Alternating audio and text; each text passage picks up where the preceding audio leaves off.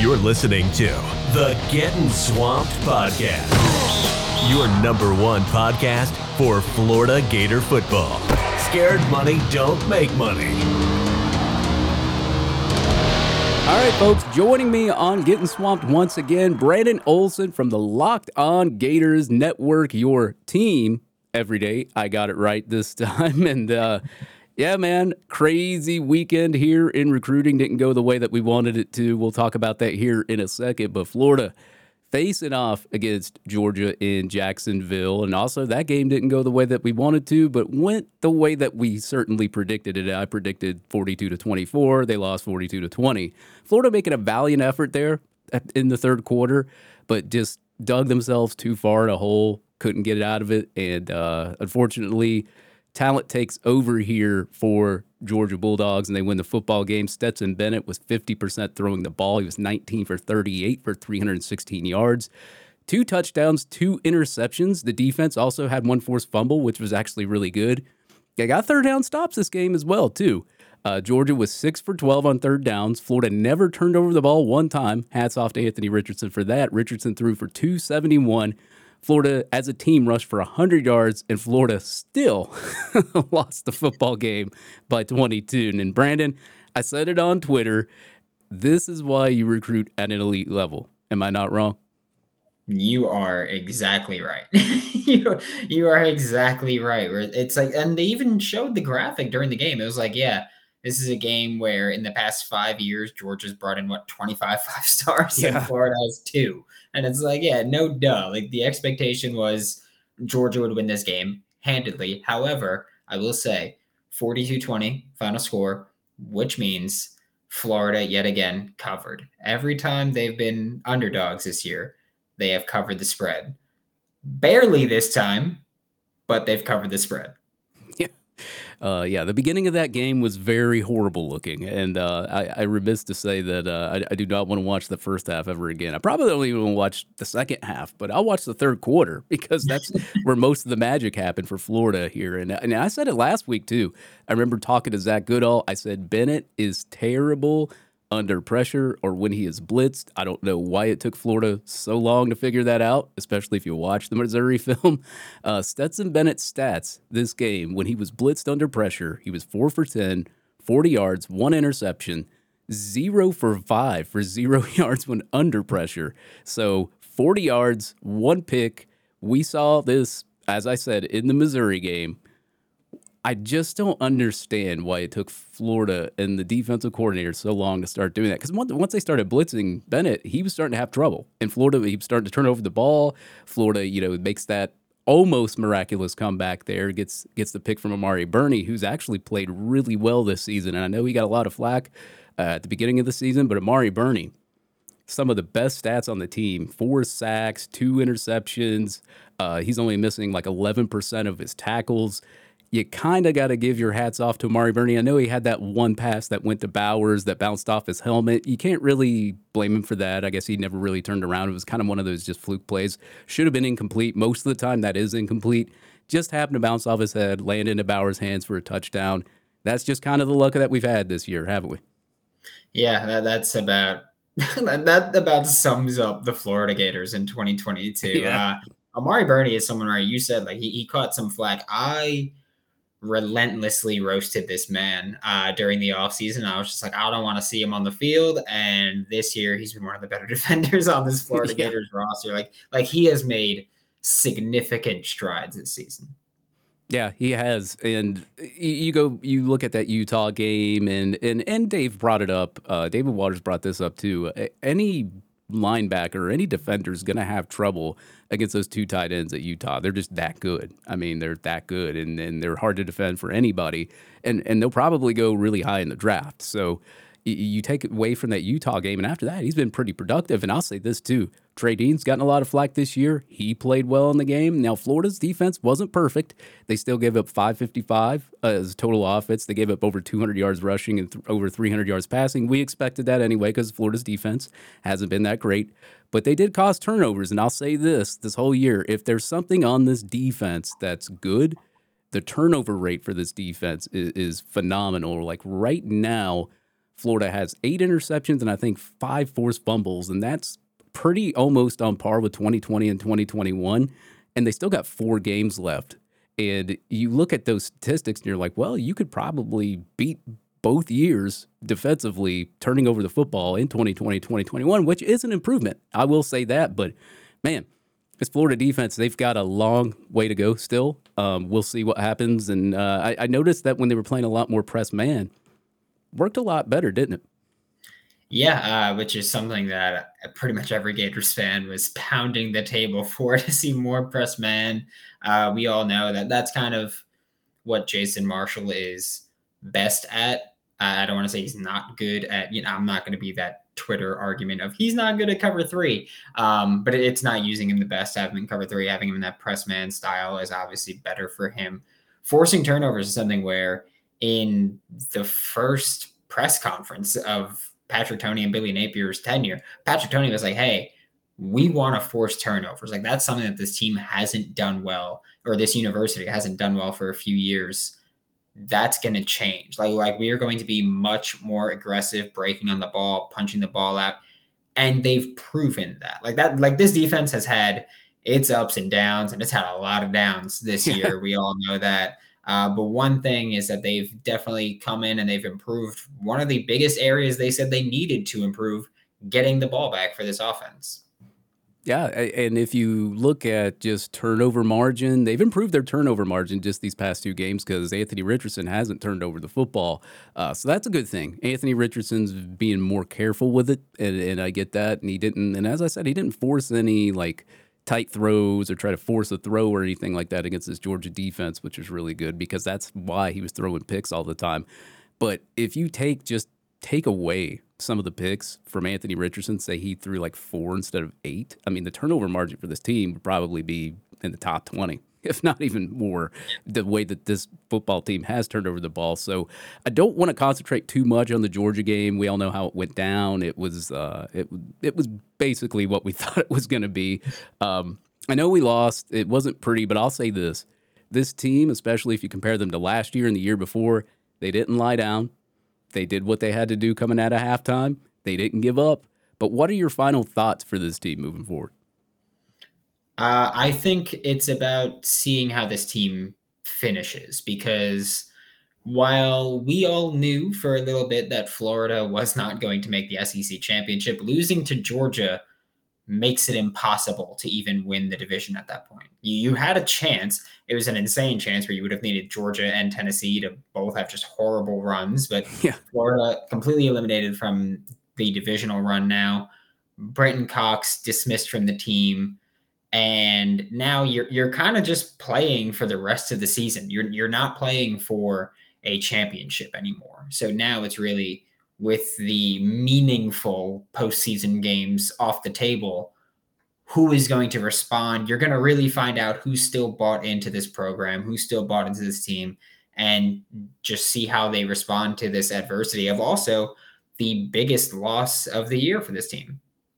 Yeah, we'll get into the biggest loss for the year for this team right now. Brenton Cox dismissed from the team. Brandon, that is uh it's a huge blow. One of the uh, the the biggest guys in, in, getting pressure. Well, I think he's number one on the team with getting pressure in the defensive line. Obviously, not. I think he's number three sack wise. He wasn't the best sack artist. He couldn't. He could get there, but not get there. Now you got Antwaun Powell, Lloyd Summerall, some of those other guys behind him. Their time to shine now. So we'll see what happens there. But Brandon, your general thoughts on the uh, Brenton Cox dismissal? I like it. Um, not, and then it's nothing against Brenton Cox. It's just Billy Napier put it the best way possible, where he was like, uh, it was for the better health of the team. Yep. And I, I think you have to respect that, whether or not you know what happened that caused Brenton Cox to get dismissed. No matter how you feel about Brenton Cox personally, I think there comes a certain level of um, like you, you can commend Billy Napier for saying this isn't what's good for the team. So we're gonna have to get rid of him. Uh, like you mentioned, leading pressure creator for this team. If I'm not mistaken, he has 20 pressures. Second place is Gervon Dexter with 14. Uh, third on the team in sacks. Amari Burney has four. Princely Umanmielen has three. And then Brenton Cox has two. So while he wasn't this this world beater, I think most of us can agree that yeah, uh, Brenton Cox Jr. is the best pass rusher on this team this season. It's going to be interesting to see how he's replaced. One thing I like about Antwaun Powell Ryland stepping into the starting role over Lloyd Summerall in this case is Antwaun Powell Ryland had been used in coverage at a higher rate than Lloyd Summerall, than Brenton Cox Jr., than uh, David Reese, who's now the third jack defender there. Uh, so I like that Antwaun Powell Ryland kind of gives you a little bit more freedom when you want to break out those creepers that we've all spoken about with Patrick Toney. When you want to get a bit, little more creative, you can do that. And I think also one thing is Florida was at their best against Georgia when they were blitzing. A lot of college quarterbacks are bad against the blitz and are bad against and are bad against pressure. I think with Brenton Cox gone, this coaching staff knows you're probably going to have to blitz a little bit more to generate even the same amount of pressure that you were generating before. So hopefully you see a more aggressive defense, especially when we're in you've got nothing to lose stage of the season.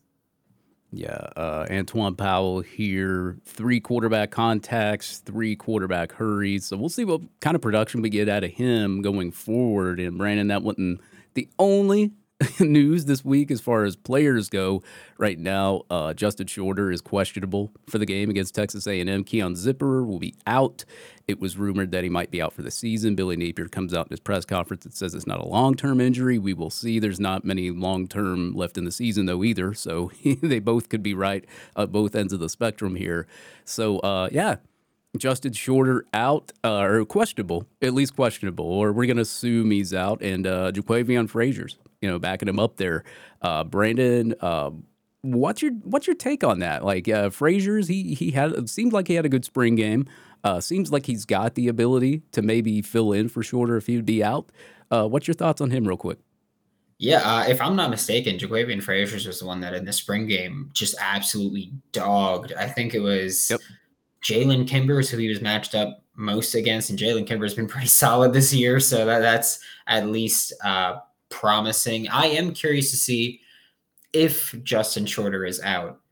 We're going to see 12 personnel this week. We know that Texas A&M's run defense bad.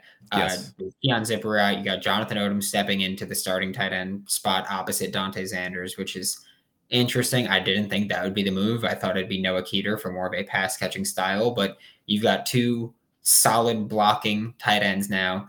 You've got your potentially best receiver out. I'm curious to see who is that second outside receiver opposite Xavier Henderson when you go 12 personnel this week. If it's going to be Jaquavion Fraziars, or if you're going to say, hey, Ricky Pearsall is the guy that we're going to line up outside when we have to go two two receivers and two tight ends because he is the most talented. He's the next man up in terms of just pure talent. Yep. Um, we haven't seen a situation where Justin Shorter hasn't been available for a game this year. So not sure what the plan is, but I mean, I support it if it's Jaquavion Fraziars or if it's Ricky Pearsall. I think they're both very good. I think Frazier should have been playing more this year to begin with, and I'm hoping to see him get some extra opportunities this weekend.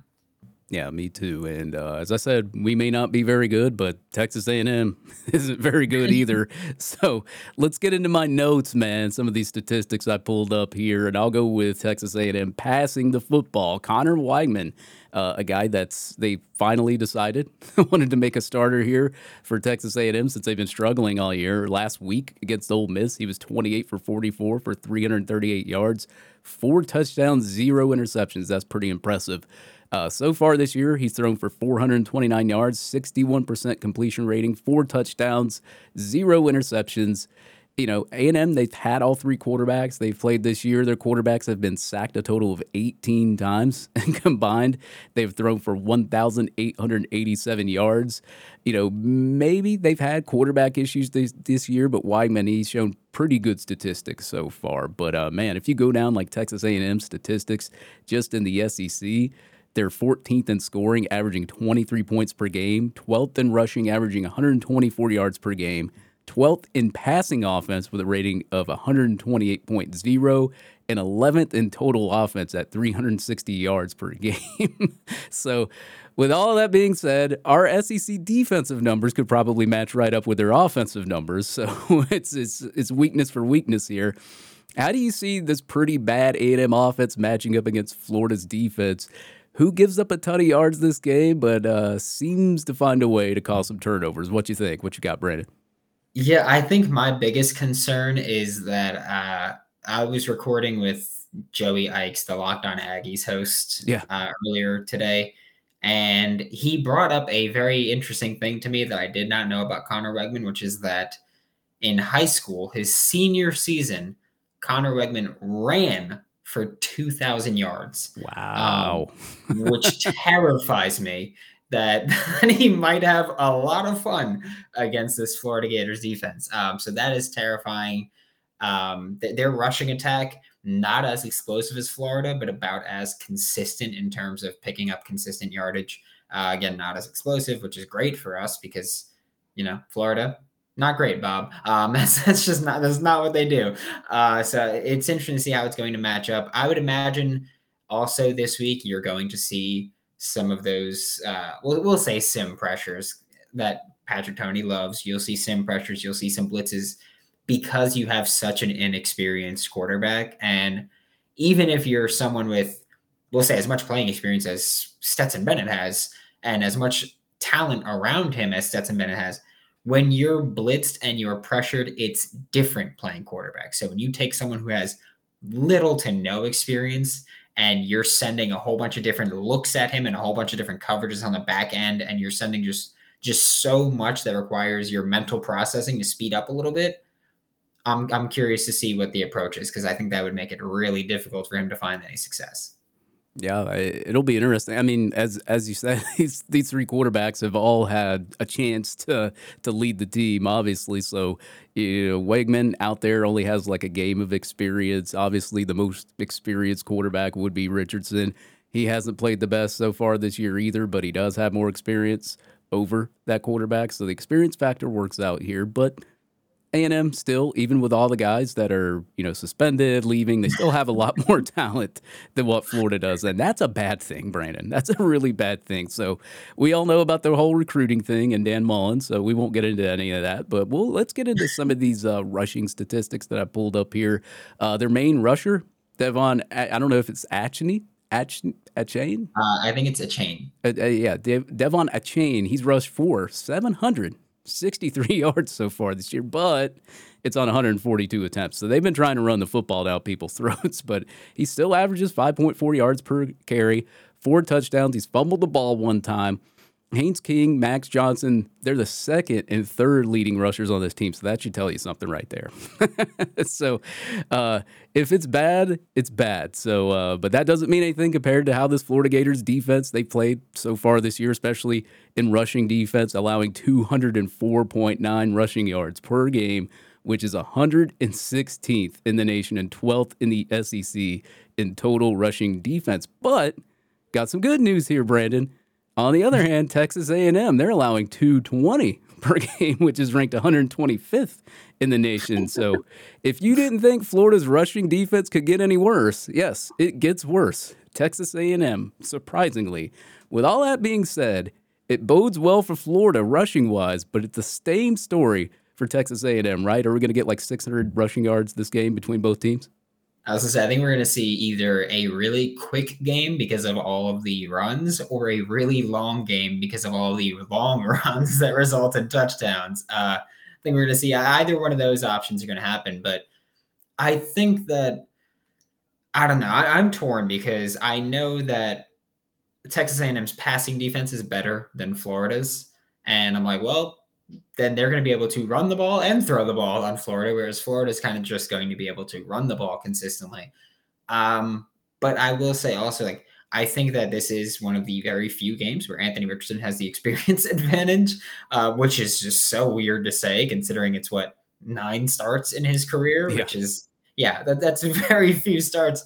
But um, but he's got the experience advantage there. I think that Texas A&M is just I, I said this earlier when I was with Joey Ikes. I was like, look, no disrespect to Texas A&M. I don't think they're a good football team. I think that their offense is going to be worse than Florida's offense, even if their defense is better than Florida's defense. I think that Florida's offense will still be able to take advantage better than Texas A&M will be able to. Part of that is having a a, a very inexperienced quarterback for Texas A&M, where He's probably going to struggle a bit. I get it. You're at Kyle Field. Guess what?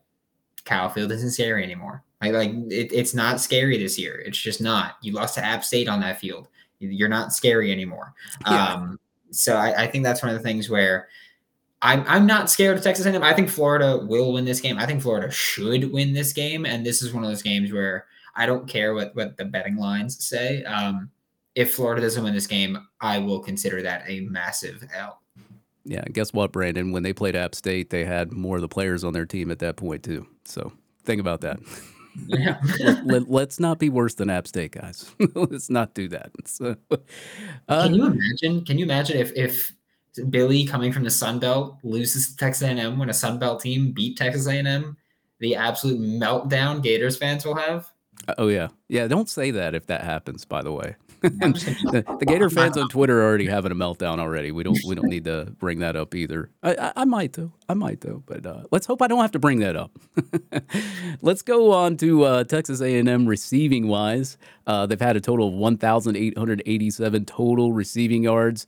They catch about 65% of their receptions as a team, led by you guessed it, a guy that we wanted last year Evan Stewart averaging 12.4 yards per reception for 472 yards, two touchdowns with 103 yards after the catch. Now they got a second guy, Moose Muhammad. I like that name, Moose Muhammad. he is the third. He's third and second on the team in reception yardage with 348, averages 15.1 yards per reception for three touchdowns, has a total of 129 yards after the catch as well. Those are the two main receivers that they like to go to a lot. Uh, Texas made A&M made, you know, have faced off against Florida and they've beaten them every single time they've been on Kyle Field. Uh, but this is a two tandem receiver we're going to have to worry about, right?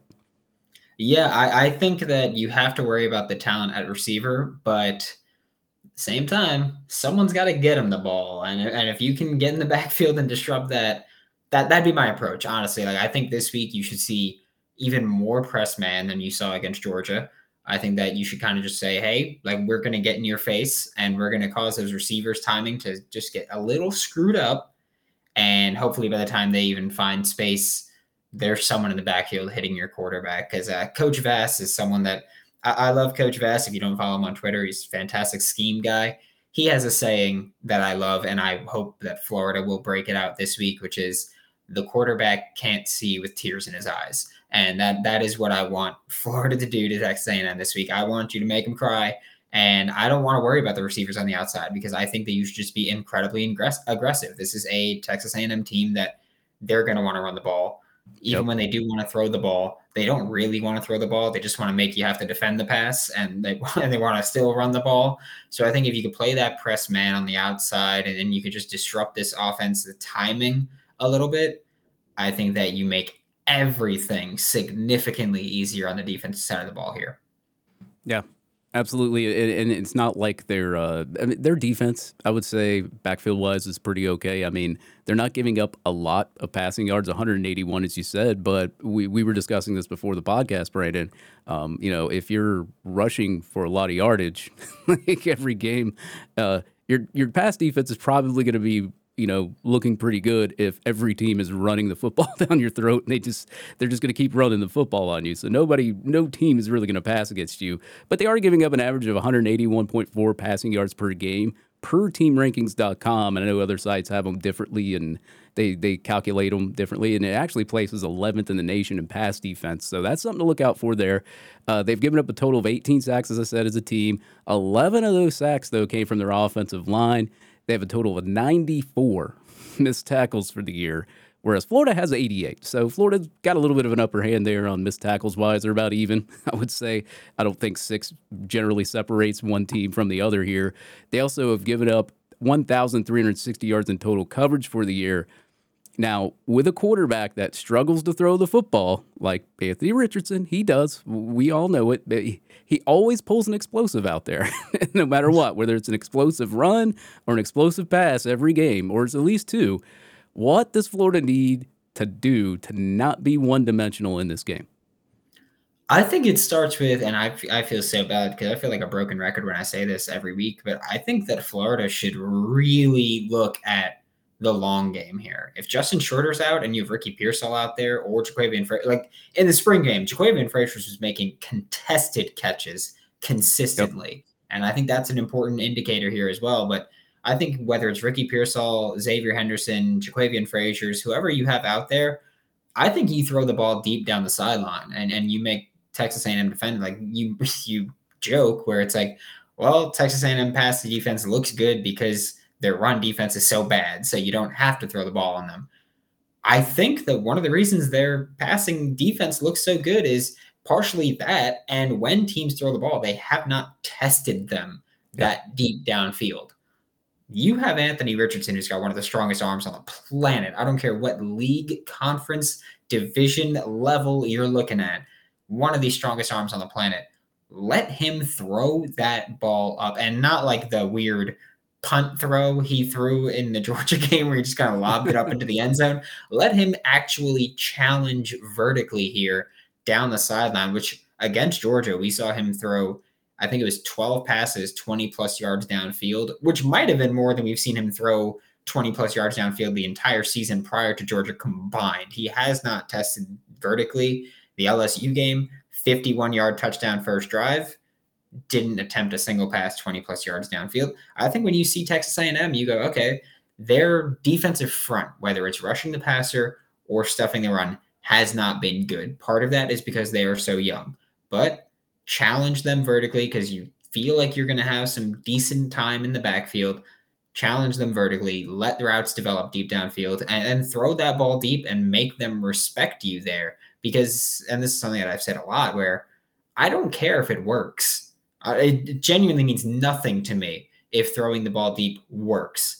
What matters is that one, you just don't turn it over. Like just don't throw a pick down there. Yeah. And two, you make them defend every blade of grass. And I think that's an important part that often gets overlooked and would really even open up the rushing game because then you've got DBs playing off. You can't stuff the box and you really have to make them earn and you really have to make them defend every single thing that you might do. So you know, you're you're in nothing to lose mode. Throw it deep, play more aggressive than you've ever played if you're Billy Napier, Anthony Richardson, and the rest of the Florida Gators. Yeah, and just looking back at some of the games that they've had, uh, Mississippi State had really good success against Texas A&M through the air. Will Rogers, 31 for 45 for 329 and three touchdowns, zero picks. So um, it can be done. It can be done. So you know, going back and looking at the Georgia game, and I know we recapped it, uh, there was a lot of open receivers back there. I mean, Richardson either didn't hit him. Well, sometimes he hit him. Xavier Henderson caught that pass, 78 yards. Uh, but there's that one to Burke up the seam. That could have been a touchdown. Had a lot of green grass. We don't know how that would have shaken out. Looked like a touchdown. Misses him, overthrows him. Uh, a lot of other guys open. If you go back and you look at film, I know the the Gator Nation podcast. I think it's called Gator Nation. So they do a lot of good film breakdowns. So I've been watching a lot of their stuff.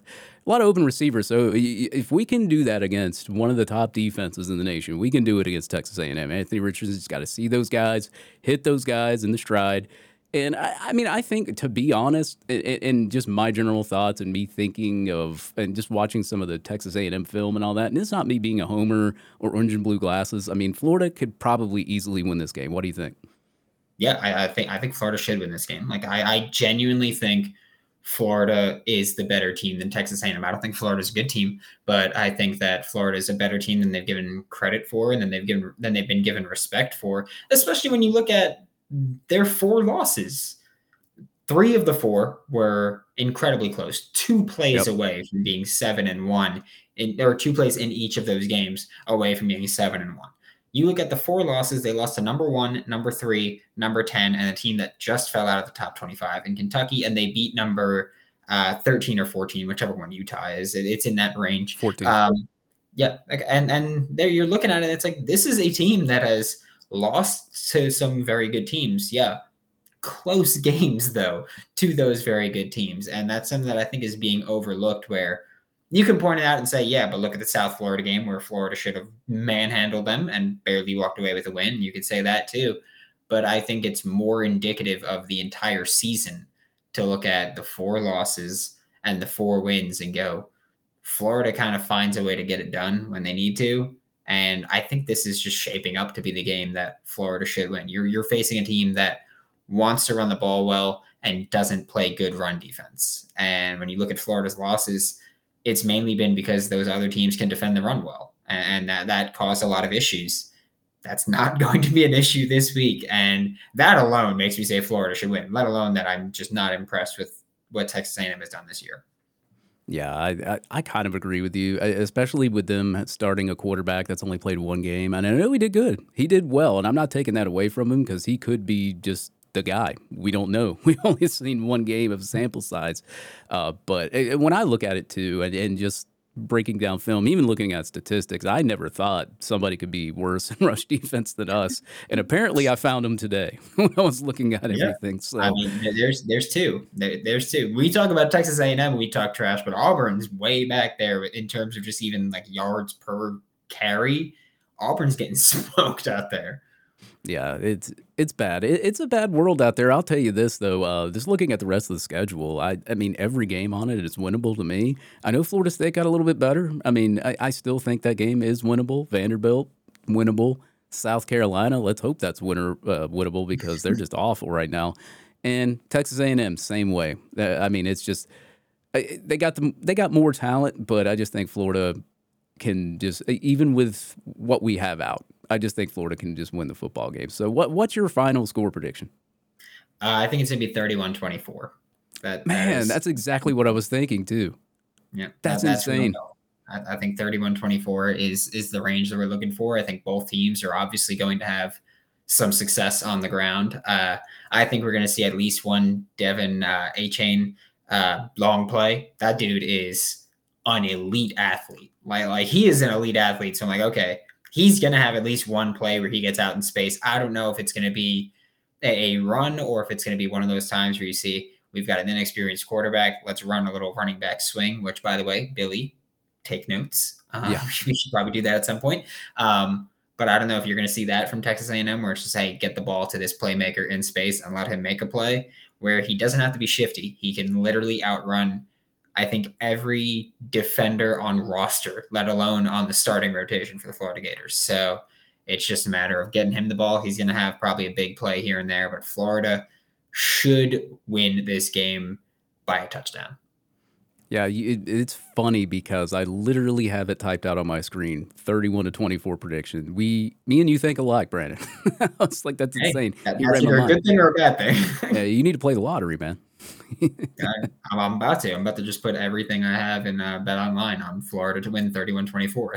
See what happens. There you go. There you go, man. All right, man. Uh, you know, a little Texas A&M Florida preview here. Uh, I want to go ahead and uh, hit on this situation because I said we were going to hit on Cormani McClain here. I know a lot of fans are upset. I was upset. Everybody I knew, and, and I know you too, Brandon. Everybody had Cormani McClain penciled into Florida. It was like a definite. That was the biggest blow I think I've seen in over a decade recruiting wise. Uh, Cormani McClain goes to Miami over Florida, not even Alabama. If Alabama would have pulled him away, it still would have sucked, but I would have understood that. But it's Miami out of all schools. Uh, we all know how NIL it's changed the game here, and uh, you know how how teams operate and how they do things. Uh, like a thief in the night, though. Um, I can't even really say Miami strikes again because basically it's just Ruiz. But Ruiz, Miami, they strike again. Brandon, uh, what's your thoughts, man? Uh, I think I'm one of the few-ish Gators fans that I'm just like, it happens. You know, I'm not going to be mad at Miami for taking advantage of what they are well within their rights to take advantage of. There's there's no rules or regulations really. It's the wild wild west right now with recruiting and NIL. Um, so I'm not going to be mad at them at all. Uh, that's you know I hate them, but good for them, I guess, if if that's what they're going to do. I do think that Florida needs a win on the recruiting trail right now. Uh, I get it. Flipping Kearney was great, but losing Cormani McClain, perception wise, is really, really rough for the Florida Gators. And that, that's that's what bothers me more that it's on the field, you're not going to notice that loss as much just because you've got seven DBs committed right now. Like odds are you're going to get some success from them. But I think it's okay to be like, well, perceptionally, that really sucked to miss out on Cormani. Um, and it sucked to lose him to Miami. And I know that Miami fans, demolished me on social media the next day because the day that Cormani was committing, I put out a little preview with our uh, with the director of, sport, of college football recruiting, John Garcia from Sports Illustrated, and I said, "Hey, John, so Cormani's committing. It's commitment day, and."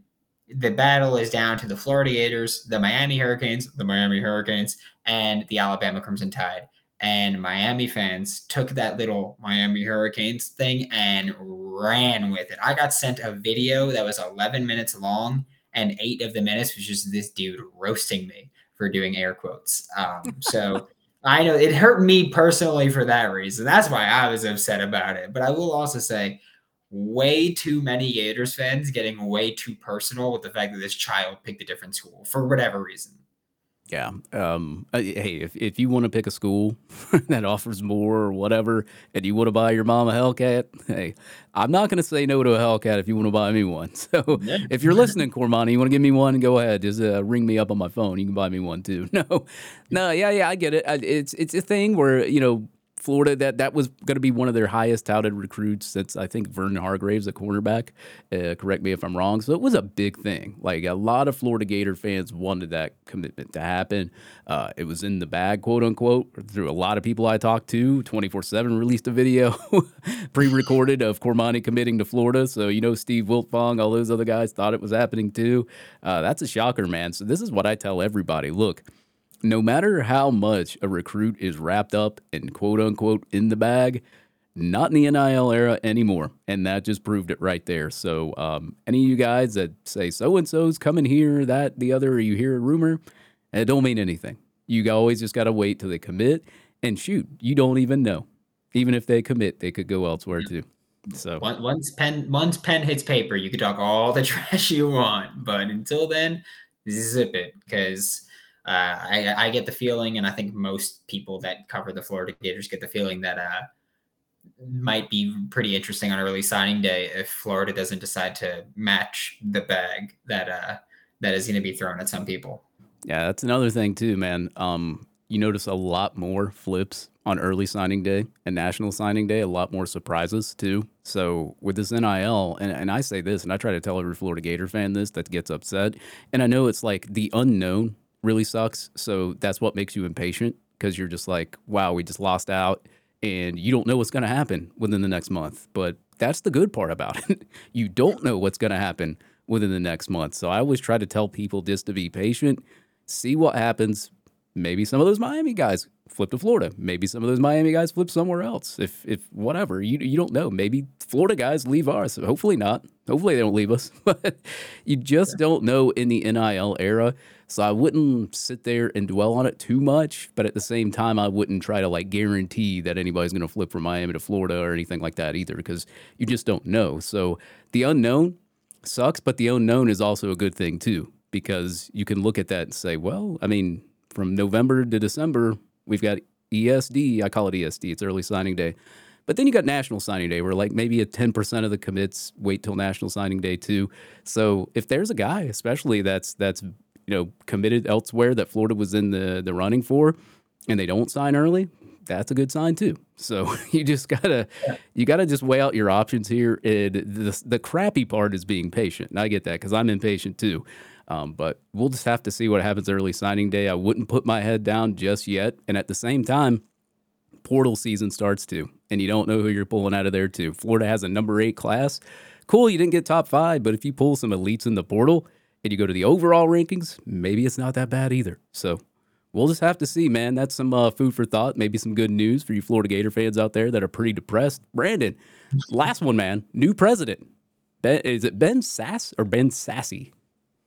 I I hope it's Sassy. Uh, I think that'd be really fun. Just just because you know why not? Rowdy reptiles, sassy sassy yeah. president here. Um, so it'd, it'd, be really fun. But uh, I I'm excited for it. I don't I I will say this. I don't care about his politics. I don't know what they are also. like that, that's also my thing. Is like I don't even know because I, I care that little. Uh, all I know about him is athletics are pretty much king. I know he's been like, oh yeah, it's not the number one priority, but we know. We know. Don't worry. We, we know it, it's number one. Um, where football is going to get money, which is important. Uh, basketball is going to get money, which is important. Like athletics are going to get a higher priority. And sure, if you're a student, that might suck. I'm not a student. like I'm I'm trying to see the athletics thrive. So I'm cool with it. Yeah, I'm kind of the same way, man. Um, I always I always try to just treat everybody's thoughts with respect. Like, uh, if you think a certain way, that's cool. I didn't grow up in your shoes. I have nothing to do with it. At the same time, I want to see Florida football get better. So I'm happy for the hire. I know some people may not be. And if you listen to this podcast or you listen to anything else, say, you know what, I, am there with you if you're upset. I'm there with you if you're happy. So uh, I don't want to take any flack online for that. All I care about is us getting a president that likes football. So, uh, and that's all he's going to be in charge of anyway. He ain't going to be running for mayor, governor, or anything like that. So it shouldn't even really matter in the first place. But you know how the internet is. So um, you just have to deal with it, man. Uh, as I said, but uh, yeah, I'm excited for the new president. Uh, as I said, a lot of great things hopefully coming in the future, hopefully in the month here, Brandon. And uh, I don't know if you want to, Brandon. I usually do fan comments at the end of this podcast. If you want to answer them with me, uh, just a little bit, maybe three or so. I usually choose a select few. If not, I can do it after the podcast. It doesn't matter to me. Let's do it. I'm, Brandon I'm says, bring it on. So, okay. I do this every week. So, I posted lots of news since last podcast. Cormani to Miami, Cox dismissed, Florida fights but comes up short against Georgia, and much more. What are your thoughts? You know the drill. So I'll just randomly pick Bravo Dave. He's a he's a avid listener.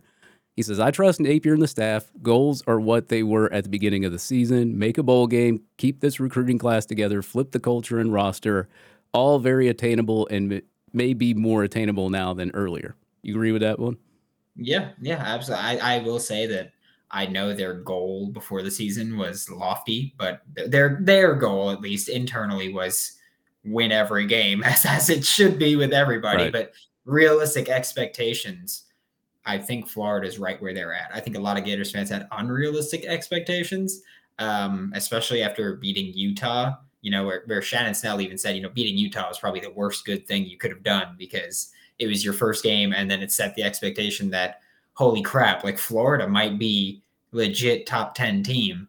Um, but yeah, I, I think that everything is kind of going as it should have gone. It's kind of going as it's expected, hoping for a strong finish. And Billy Napier even said, I think it was Monday's press conference where he was like, Hey, we want to make a bowl game more than anything because we get 15 extra practices out of it. And that's pretty important for us to kind of go through this evaluation process and development.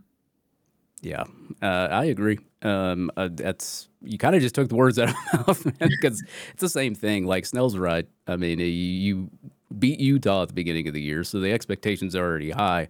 Me personally, when we beat Utah, I was like, okay, well, let's see if we can keep that momentum going. Kentucky happens, and it's just like, okay, well, maybe we're not as good as we thought we were. And uh, I did predict eight and four. So if we win the next four games, we will be eight and four. But I don't think I predicted the uh, the course of losses and wins the same way. But at least the record will still be right. But um, yeah, it's just I expected it anyway. I expected us not to go to a playoff or anything like that this year. There's a lot of a lot of stuff that Billy Napier has to fix in the program. A lot of guys that obviously we know about that some of them are leaving. We don't know if more are going to leave. We, we will find out here in the future.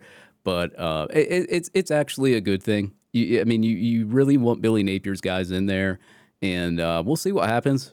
Uh, month of recruiting and uh, transfer portal. We don't know what will happen there. This one's from Drake Castadina.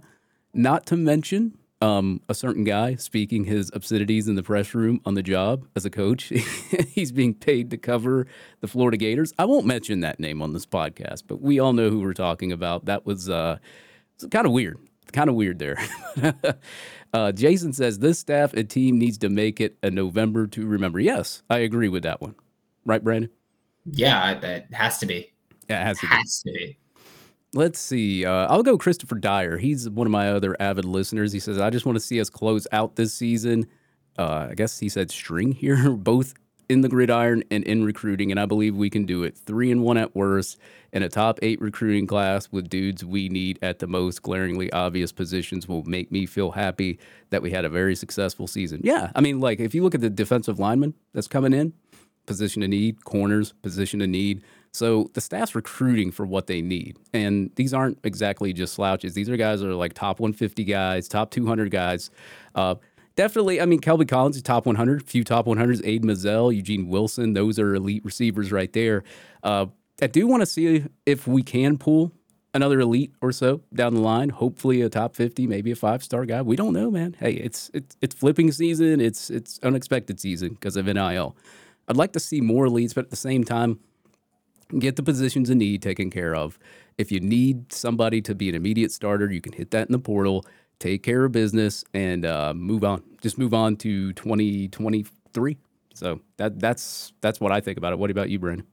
Yeah, I'm I'm kind of in the same boat. Um, and I also think it's important that people know this part where it's like I know someone who used to work on the Louisiana staff with Billy Napier, and they were telling me about how when Billy Napier puts out his scouting reports on high school players that he wants to recruit, um, most coaches put like two or three sentences.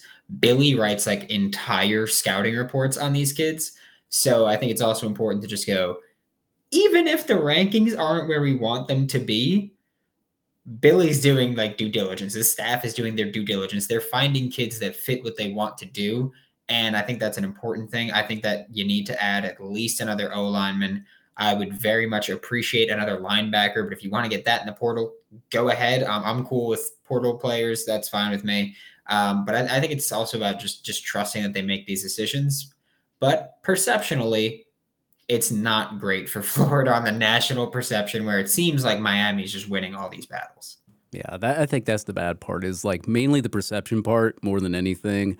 Um, and if you look at it this way, some of the most of the best players on this team are guys Billy Napier brought over. So if that makes you uh, feel any better about his scouting reports and how he evaluates talent, um, just put another feather in your cap there because I, I honestly think that you know, it, it it's going to take a few years, obviously, but I honestly think once he gets these recruits in, no matter where they're where they're rated, we'll see. We'll see how much of a good evaluator he is. We'll see how much of a good recruiter he is in 2024 and the rest of 2023 for the recruiting cycle on those guys. So you know, I, I'm still excited. I'm still pumped. I'm still giving this coaching staff its chance to, uh, yeah, I don't, I don't, I can't even say redeem itself. Just give it its chance to, uh, to grow up, shine, blossom like a flower, if that's what you want to say.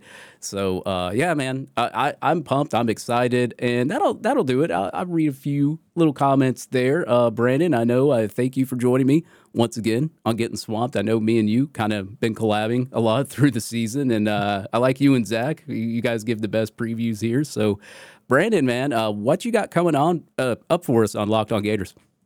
Uh, with Locked On Gators, I have John Garcia coming up twice this week to talk 2023 recruiting and then 2024 recruiting.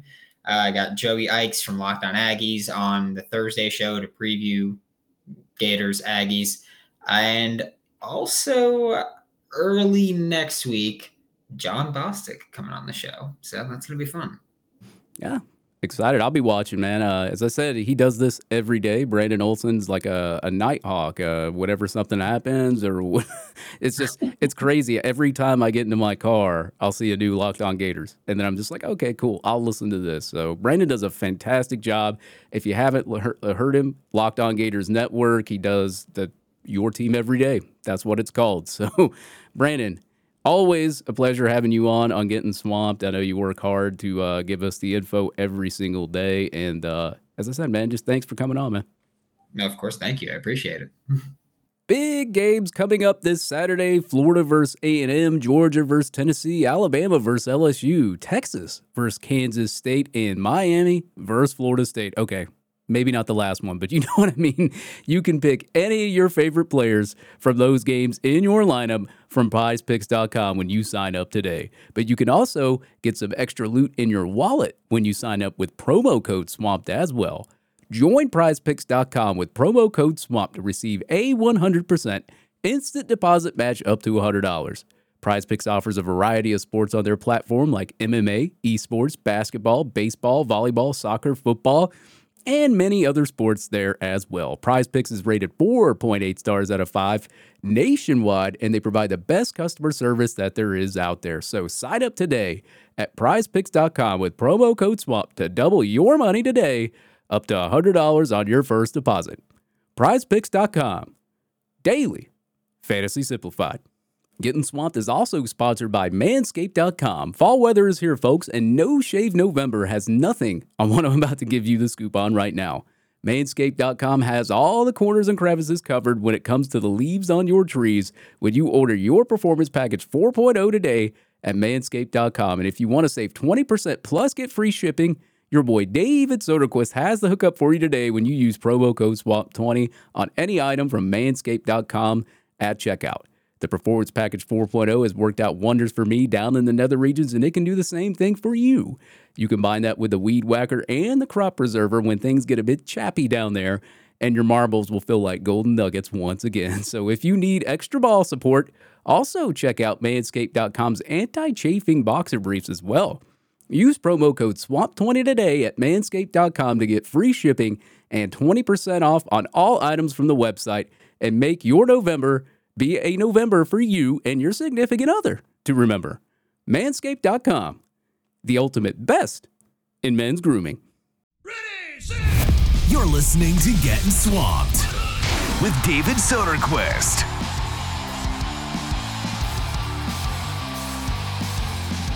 All right, Brandon Olsen from the Locked On Gators Network and the Locked On Gators podcast. You can check him out there on YouTube and every other audio platform that there is out there. But folks, that'll do it. That'll do it for this episode of Getting Swamped. Hopefully, we'll have a good Saturday. Get to enjoy the uh, hopefully a beatdown of Texas A&M. I'd love to have just a good beatdown game and not every game be close, but uh, that'd be good. Maybe uh, maybe we'll get a victory there, and then we'll get to watch Tennessee at Georgia, LSU at Alabama all the other good games. There's some good games on the schedule for this week. Hopefully, as I said, man, November to December, early signing day, we get some good news and not some bad news. But uh, we'll we'll see. We'll see. The, the the good part about this coaching staff is they don't have a give up mentality. They do not give up whatsoever. Example: Roderick Kearney could have gave up on him. Could have gave him to Florida State. They flipped him from Florida State. So we'll see what they do down the stretch here towards early signing day. But that'll do it that will do it for this episode of Getting Swamped, your latest in football statistics, special guests, and social media. Thank you for listening to Getting Swamped.